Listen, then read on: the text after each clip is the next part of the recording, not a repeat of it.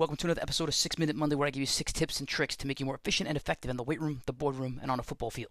Tip number one it's an exercise tip.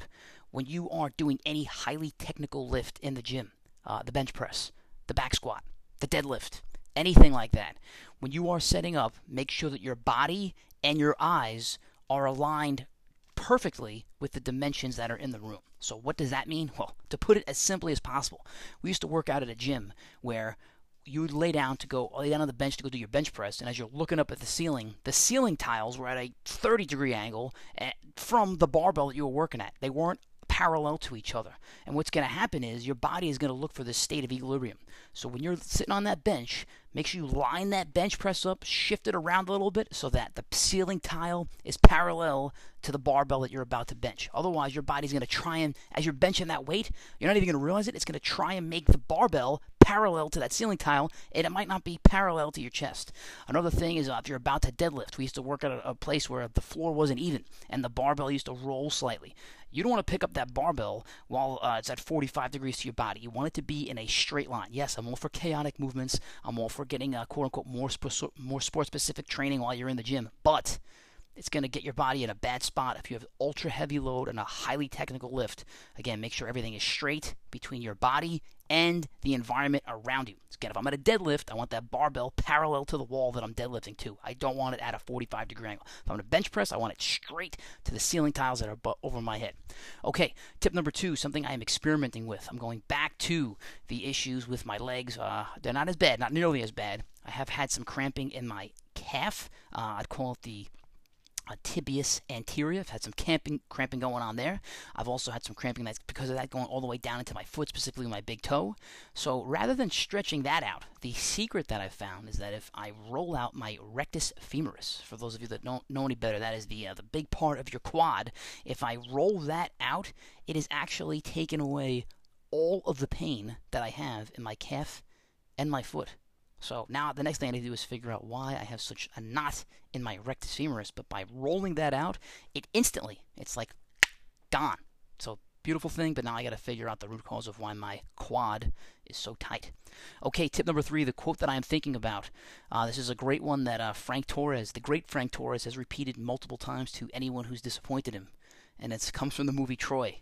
And it's uh, when Brad Pitt is about to go into battle, and some little kid asks him, aren't you afraid you're going to die? And he just looks at this little kid and says, uh, that's why no one's going to remember your name. Now, I've said this one before, I'll say it again, but why is this one hitting home to me? We just, we had uh, our advanced training playoffs this week. We had about five guys miss unexpectedly missed the, the playoffs. Uh, it's a big time for us. We have this new challenge going on. We have the, the Mahoney Madness bracket going on. We got 12 groups, people going head to head, eliminations happening, and five guys just missed.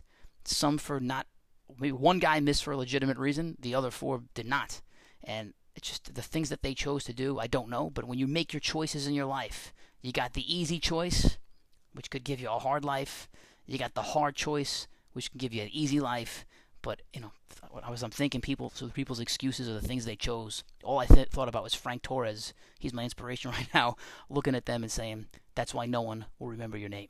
Okay, tip number four, something I'm watching that is uh, moving me, something that I find interesting. So I've been watching uh, 30 for 30 on the 85 Bears, who had one of the most, if not the most dominating defense in all time.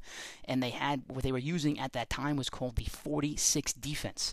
So for those that too, not too involved with football, essentially it was like blitz a lot of people, uh, play man up across the board, and just kind of really put a lot of pressure on the quarterback, put a lot of pressure on teams. It was a man on man assignment. So you basically just lined up, every one of your alignments was based on an offensive alignment, man on man, beat the hell out of them. Anyway, the thought, the thought of uh, a why'd they name it the 46?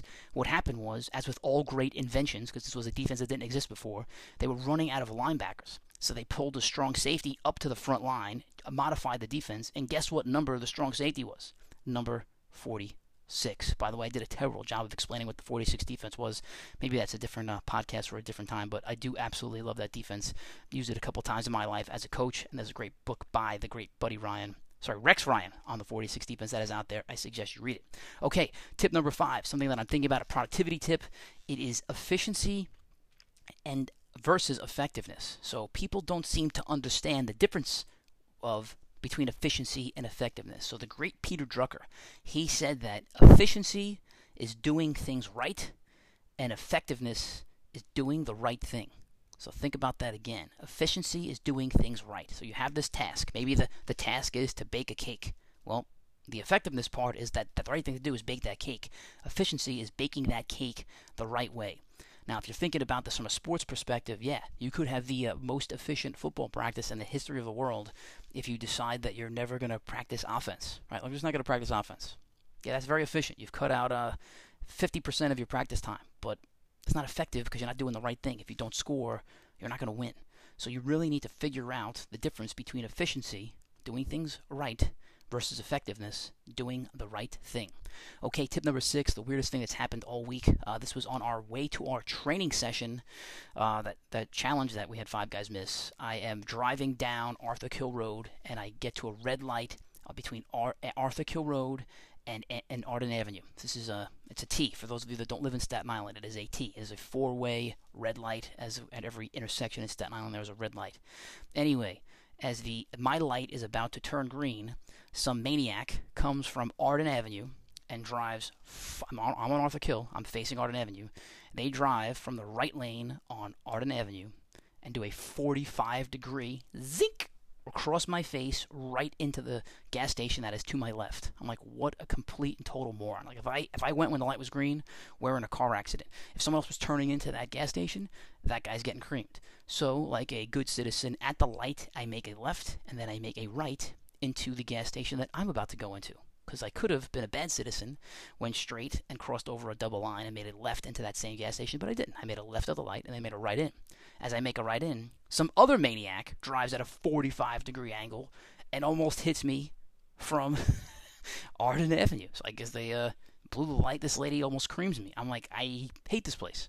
Then, as I'm getting out of the gas station, as I pump my gas, I go to make a left around the gas pump, and some maniac speeds through the gas pumps to my left and goes and parks right in front of the Dunkin' Donuts and almost hit me. So within uh, five minutes, I almost got into three car accidents before I went to this awesome training session.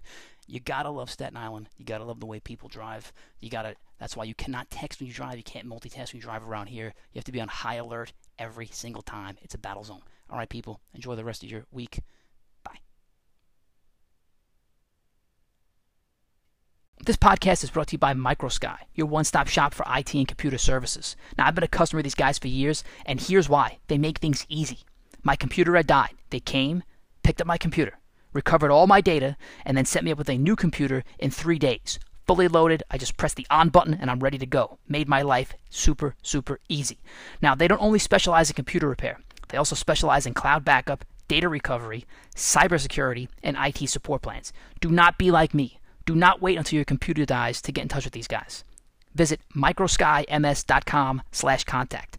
Microsky, that's S-K-Y-M-S dot com slash contact. If you want a free month of cloud backup, make sure you put AT2020 in the referred by field in the contact form. Again, that's AT2020. Do not wait like I did. Contact them today.